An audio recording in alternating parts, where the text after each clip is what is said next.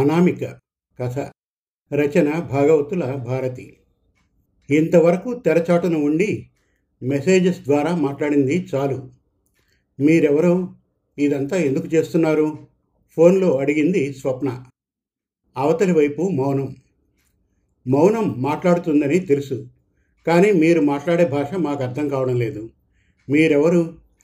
రోజు మెసేజెస్ పెడుతున్నారు, అప్పుడప్పుడు డబ్బులు పంపుతున్నారు, కారణం ఏమిటి? మళ్ళీ మెసేజ్. టైం వచ్చినప్పుడు మీకే తెలుస్తుంది. అయినా పరస్పరం అభిమానం సంపాదించడానికి ఆస్తులు అంతస్తులతో పాటే పేరు ఊరు తెలియాల్సిన అవసరమూ లేదు. మీరు మగవారా ఆడవారా? సమాధానం లేదు. కానీ 5,000 రూపాయల గూగుల్ పే రసీదు వాట్సాప్లోకి వచ్చింది. స్వప్న నిట్టూర్చింది దీర్ఘంగా. కాలం తన పని తను చేసుకుంటూ పోతూనే ఉంది. స్వప్న పెద్ద కూతురు కార్తీకను IASను చేసింది. చిన్న కూతురు ప్రదీపను డాక్టర్ను చేసింది. కొడుకు షణ్ముఖ ఇంకా చదువుతూనే ఉన్నాడు. గతంలోంచి నడిచి వచ్చిన దారి చూసుకొని ఇన్ని మైలురాళ్ళు ఇంత ఒంటరిగానే కష్టపడి దాటి వచ్చానా అనుకుంటూ గతంలోకి అవలోకనం చేస్తే, గతంలో స్వప్న చిన్న ప్రైవేట్ స్కూల్ టీచర్గా పనిచేస్తూ పిల్లల్ని చదివించడం తలకు మించిన భారమైపోయింది. ఆ సమయంలో ఓ మెసేజ్, మీకు ఇబ్బంది కలిగించకుండా మీతో ఫ్రెండ్షిప్ చేస్తే మీకేమైనా అభ్యంతరమా అని. సమాధానం ఇవ్వలేదు స్వప్న. కొన్నాళ్ళు వాళ్లే మెసేజెస్ పెట్టేసుకొని మానేస్తారులే అనుకుంది. మానలేదు. పైగా అవతలి వారి వల్ల తనకు ఇబ్బందేం లేదు కాబట్టి కంటిన్యూ చేసింది. తర్వాత ఫోన్పేలో చిన్న మొత్తంలో డబ్బులు రావడం మొదలైంది. స్వప్నకి భయం వేసింది. ఒంటరి ఆడదాన్ని ఇలా ఆట పట్టించి చివరలో అమౌంట్ అంతా ఇమ్మంటే గతేంటి? ఆలోచనలు పసిగట్టినట్లుగా, మీరు డబ్బులు తిరిగి ఇవ్వాల్సిన అవసరం లేదు, నేను మీ శ్రేయోభిలాషినే అని మెసేజ్. బ్యాంక్ అకౌంట్ నెంబర్ ద్వారా వివరాలు సేకరించే తెలివితేటలు, ఓపిక స్వప్నకు లేవు. తన చిన్న సంపాదనకు ఆ చిన్న మొత్తాలు జత కూడడంతో కొంత ఊరట. గతంలోంచి బయటకు వచ్చి ఇన్ని సంవత్సరాలుగా ఆదుకున్న అపరిచితురాలా మిమ్మల్ని ఓసారి చూసి మీకు నమస్కారం చేసుకోవాలని ఉంది, ప్లీజ్ దర్శనం ఇవ్వండి అని మెసేజ్ పెట్టింది. మీ బాబు చదువు కూడా అయ్యాక మీ ఎదురుగా వద్దామనుకున్నాం, కానీ ఆడపిల్లలిద్దరూ ప్రయోజకులయ్యారు కాబట్టి మమ్మల్ని చూశాక మీరు మమ్మల్ని అసహించుకున్నా మీరు క్షేమంగానే ఉండగలరు అనే ధీమాతో రేపు 10 గంటలకు మీ ఇంట్లో అడుగు పెడతాం అని మెసేజ్ వచ్చింది. ఆ రాత్రి తెల్లవార్లు నిద్రపోకుండానే గడిపేసింది స్వప్న. మనస్సు పరిపరి విధాలా పోతోంది. ఎవరై ఉంటారు? తాను వయసులో ఉన్న భర్త పోయిన ఆడది. ఒకవేళ డబ్బు ఆశ చూపి తనని లొంగదీయడానికి? ఆపై ఆలోచించలేకపోయింది. 10 ఎప్పుడవుతుందా అని ఎదురుచూసింది. కాలింగ్ బెల్ మోగింది. పరుగున తలుపు తీసింది. ఎదురుగా ఓ నడివయసు దాటుతున్న స్త్రీ. స్వప్న ఆహ్వానించకుండానే లోపలికి వచ్చి కూర్చుంది. మీరు? నేను శశిశేఖర్కి అమ్మని. నాకు తెలుసు, వాడి పేరెత్తే నన్ను చీకొడతావని.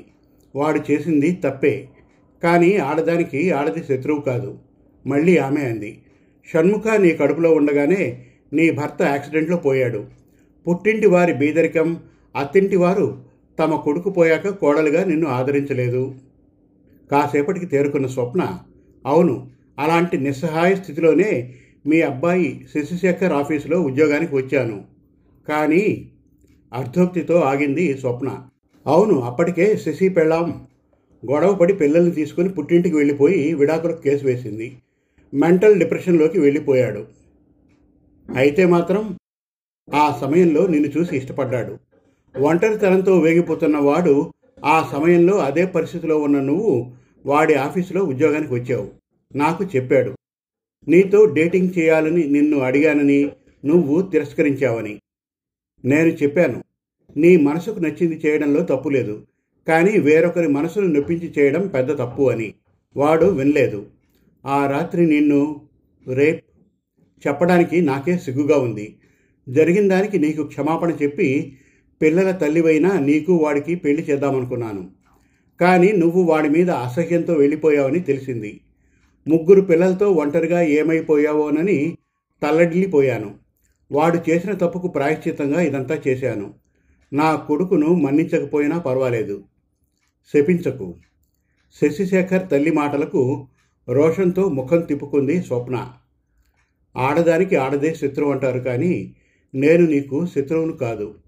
జరిగిన దానికి శశిశేఖర్ ఎంత కుమిలిపోతున్నాడో నీకు తెలీదు. ముగ్గురు పిల్లలతో తన ఆఫీసులో ఉద్యోగం మానేసి ఈ జనారణ్యంలో తనలాంటి తోడేళ్ల మధ్యన నువ్వెలా ఎక్కడ ఉన్నావోనని మానసికంగా నలిగిపోతున్నాడు.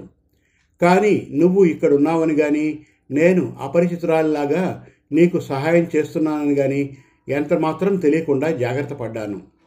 తెలిస్తే మళ్ళీ ఏదైనా ఆపిందామె. ఓ అనామికగా ఇంతకాలం మీరు అందించిన అండదండలకు నిజంగా ధన్యవాదాలు, మీకు వందనాలు. వంగి పాదాలకు నమస్కరించింది స్వప్న.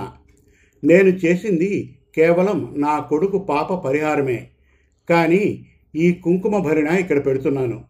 నీకిష్టమైతేనే నుదుట పెట్టుకొని రేపు ఇదే సమయానికి నేను వచ్చినప్పుడు నాకు ఎదుర్రా. నీకిష్టం లేకపోతే వద్దు, కానీ ఆర్థికంగా నీకు సాయంగానే ఉంటా. సహాయం మాత్రం తిరస్కరించవద్దు, ప్రతిఫలం ఆశించి కాదు.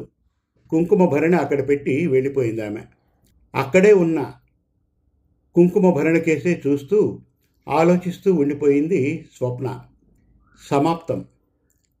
మరిన్ని చక్కటి తెలుగు కథల కోసం, కవితల కోసం, వెబ్ సిరీస్ కోసం మన తెలుగు కథలు.com విజిట్ చేయండి. Thank you.